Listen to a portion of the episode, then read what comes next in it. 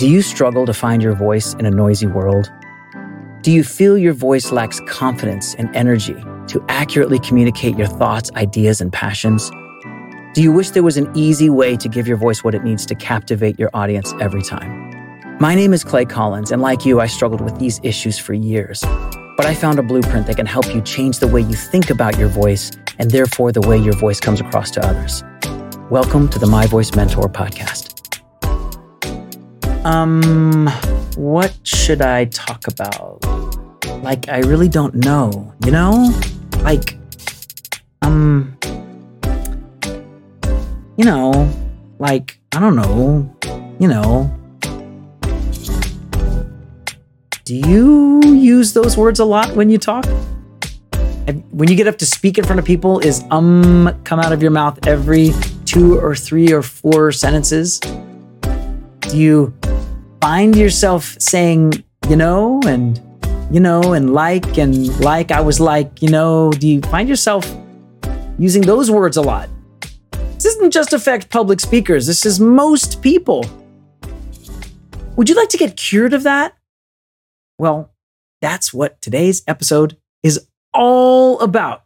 But before we get into all of that, I want to let you in on a great kept secret that I'm letting out of the bag today. I have a five day vocal boot camp that I would love for you to be a part of. People keep coming back and telling me how great it was for them and how much it's allowed them to make some real transformative change in their voice. So I want you to take advantage of that. Simply go to myvoicementor.com forward slash bootcamp to get started or click on the link in the description.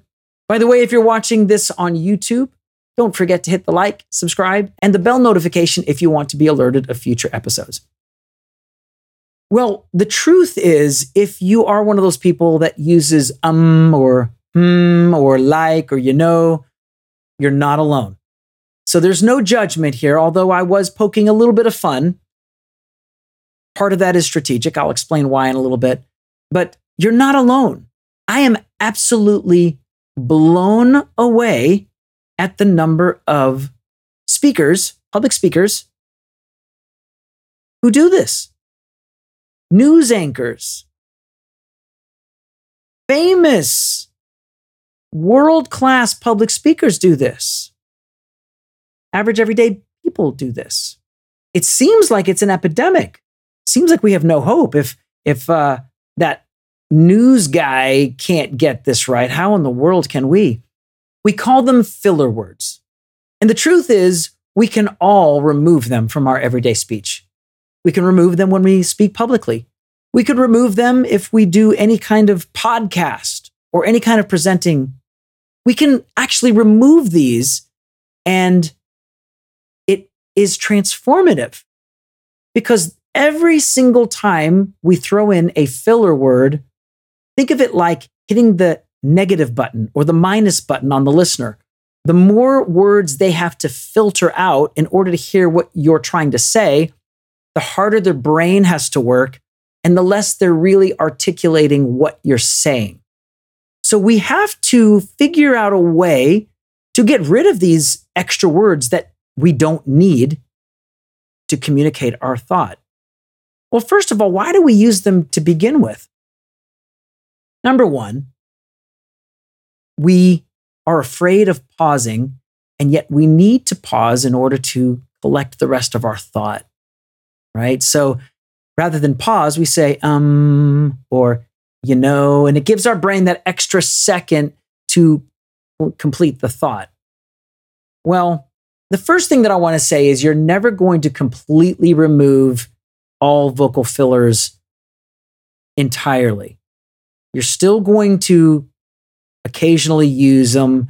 Occasionally, you're going to slip into it.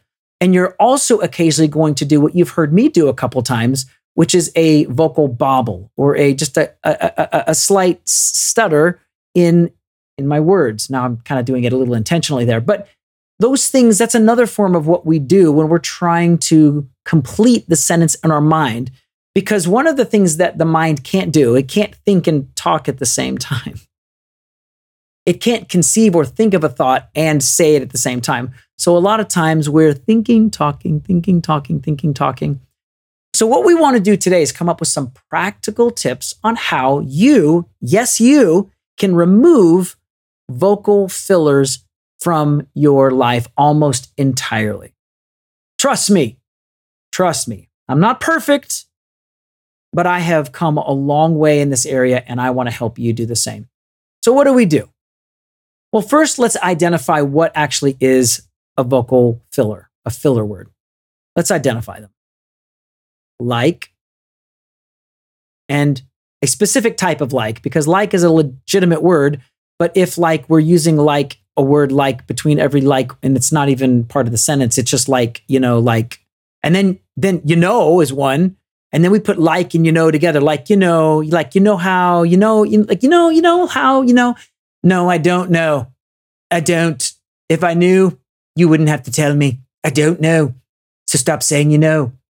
So that was, frankly, guys, I, am kidding because that was my filler word. I didn't realize how much I said, you know, until I went back and watched some of my videos. Like in the early days of my making some videos for you guys, I was you knowing and liking like crazy.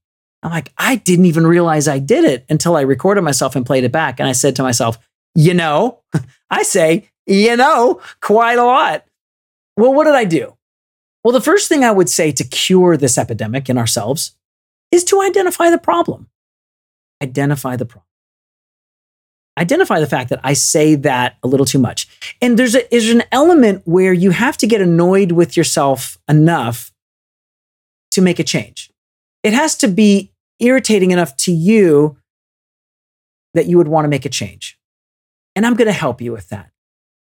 I'm um going um to say um um um a lot um in the next um 20 um seconds um or so. Um I'm going to um I'm going to um produce um such an emotional um reaction in your mind um to the word um that by the time um, I'm done with um, you're to be like, um, if I hear um again, I'm to go crazy. That's the first step. It has to be a little grating to your own ears. Not only when you hear somebody else like me, like I know you're irritated with me right now, but you have to be enough irritated with that sound and the feeling of it that you begin to consciously wake up your left brain, the left side of your brain, the cognitive side, to intentionally slow down and not let yourself say the U word. So, first of all, it's okay to slow down. Before you go for that U word, just pause. Sometimes a pause can be very dramatic while you're collecting your next thought. I've just built up suspense. And actually, that is better than um. That's better than using the U word. So being conscious of it. If you happen to be uh, one of those that has a podcast and you have to edit your podcast, this is another really, really great exercise because you can go and edit out all the ums. That would be the next task, I would say. If you have a 20 minute presentation, Go in and edit out the ums. You will be shocked. You will be mind blown how many times you say that in 20 minutes. It's somewhere in the neighborhood of 100 to 300 times. And I guarantee if you have to edit out 100, 200, 300 ums out of your presentation, you will make a change. In fact, that's exactly what happened to me. When I realized I had to go and remove these filler words, I'm like, hey, I could just save myself a lot of editing time and just edit it at the source. Edit it at the source. Same thing with like or you know, because those were my my words was you know, you know, you know, you know. And I'm not saying don't ever say you know. I mean, sometimes it makes sense to say like or you know, like I was like, you know, it was like me. I mean, th- those are okay occasionally, but if you're saying them every other phrase, that repetition, again, you're causing the listener to have to work way too hard to, to get through what you're trying to say. So if you don't edit and you don't public speak and you don't have the ability, just grab your phone and just start talking into it. Pretend like you're presenting. Present like you're you're sharing your favorite drink at Starbucks and put it into your phone. Go back and listen to it. Count, get a get a notepad out. Count the number of filler words. Try to figure out if you can identify what a filler word. I bet you you will be able to identify even filler words that I didn't mention because you just repeat them again and again and again. Any word that you repeat repeatedly is probably a filler word. Probably needs your attention. And then go back and say the same thing and see if you can lower the amount of times that you say those filler words. All we're looking for here is improvement. I'm on a journey of improvement. It gets better over time. And I tell you what, if you work a little bit in this area, it doesn't even take that much work. It just takes a little bit of intentional work. If you do it, you are in the top 99% of public speakers because I'm telling you, I'm not kidding. 99% of the people do this a lot.